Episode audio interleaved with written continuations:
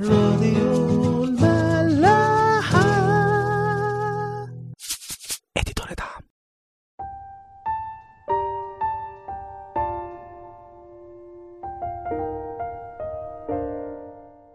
أهلا بيكم في حلقة جديدة من عيش وملح. خلصنا آخر مرة الاصحاح السابع من سفر ملوك أول وكنا اتكلمنا بوجه عام على مرحلة بنى سليمان للبيت بتاعه. الاصحاح الثامن بقى بيحكي لنا عن تدشين الهيكل. وحلول روح ربنا في المكان ده. وتدشين يعني تقديس أو تخصيص. فده معناه إن المكان ده خلاص بقى بتاع ربنا وبس. وبرضه لو رجعنا للرمز إن هيكل سليمان ده بيمثل كل واحد فينا عشان إحنا المفروض نكون هياكل لربنا فبالتالي تدشين الهيكل ده المفروض يمثل تدشين نفسنا لربنا.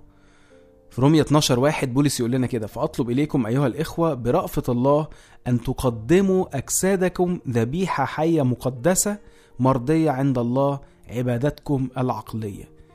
يعني المفروض أجسادنا تكون ذبيحة مخصصة لربنا وحية وعبادتنا تكون عقلية مش شكلية.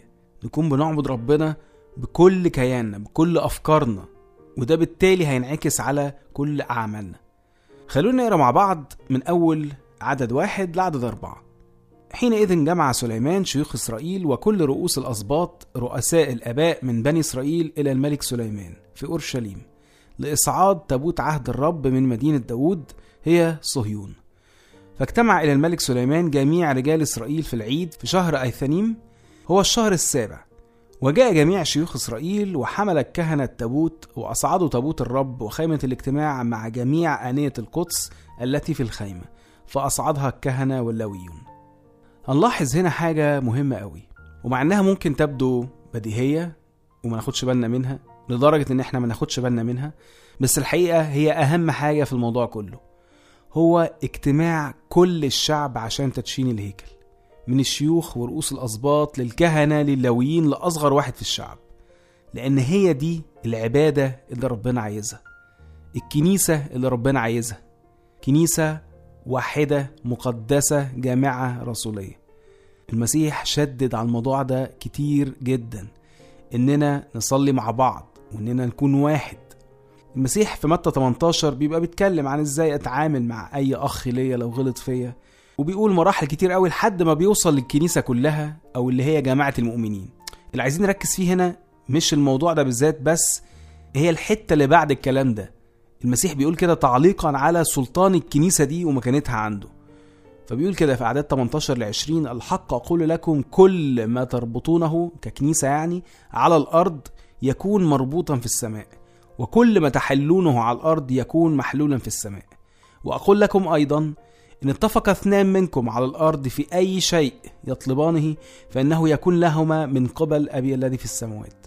لأنه حيثما اجتمع اثنان أو ثلاثة باسمي فهناك أكون في وسطهم. وطبعا مش معنى إن لو اتفق اتنين يعني كل اتنين ياخدوا بعضهم كده ويعملوا كنيسة لأ.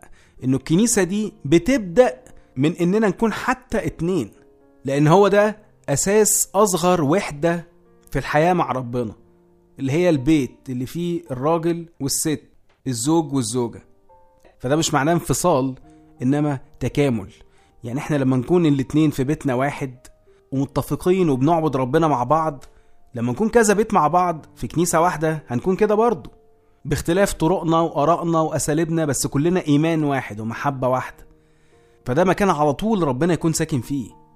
وللأسف العكس برضه إزاي نكون عايزين الكنيسة تكون واحدة وإحنا في خدماتنا مش واحد. وحتى في بيوتنا مش واحد. في يوحنا 17 المسيح بيقول كده في آخر صلاة ليه في بستان جاسيماني أعداد 20 ل 23 يقول كده ولست أسأل من أجل هؤلاء فقط بل أيضا من أجل الذين يؤمنون بي بكلامهم ليكون الجميع واحدا. كما أنك أنت أيها الآب فيا وأنا فيك ليكونوا هم أيضا واحدا فينا. ليؤمن العالم أنك أرسلتني وأنا قد أعطيتهم المجد الذي أعطيتني ليكونوا واحدا كما أننا نحن واحد. أنا فيهم وأنت فيا ليكونوا مكملين إلى واحد وليعلم العالم أنك أرسلتني وأحببتهم كما أحببتني. أربع آيات المسيح قال فيهم كلمة واحد خمس مرات. وبعدين بيقول كام حاجة يمكن نزعل لما نركز فيها. في عدد 21 يقول ليكون هم أيضا واحد فينا ليؤمن العالم أنك أرسلتني. وبعدين في عدد 23 يقول أنا فيهم وأنت فيا ليكونوا مكملين إلى واحد وليعلم العالم أنك أرسلتني. يعني شرط إن العالم يؤمن بالمسيح وإنه من عند الآب مش بالإثباتات العقائدية ولا بالمعجزات الخرافية إنما بإننا بس نكون كلنا واحد في المسيح. بولس في أفسس أربعة أعداد واحد لستة يقول لنا كده فأطلب إليكم أنا الأسير في الرب أن تسلكوا كما يحق للدعوة التي دعيتم بها.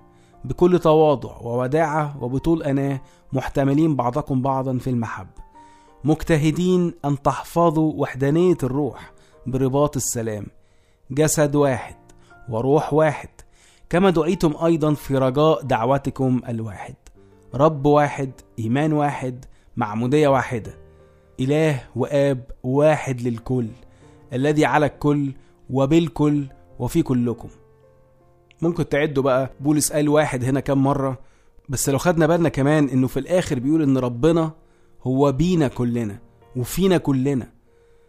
عمر ما هياكلنا هتتدشن أو هتتقدس ابدا غير لما نكون واحد في بيوتنا وفي اجتماعاتنا وفي كنايسنا. نشوفكم الحلقة الجاية.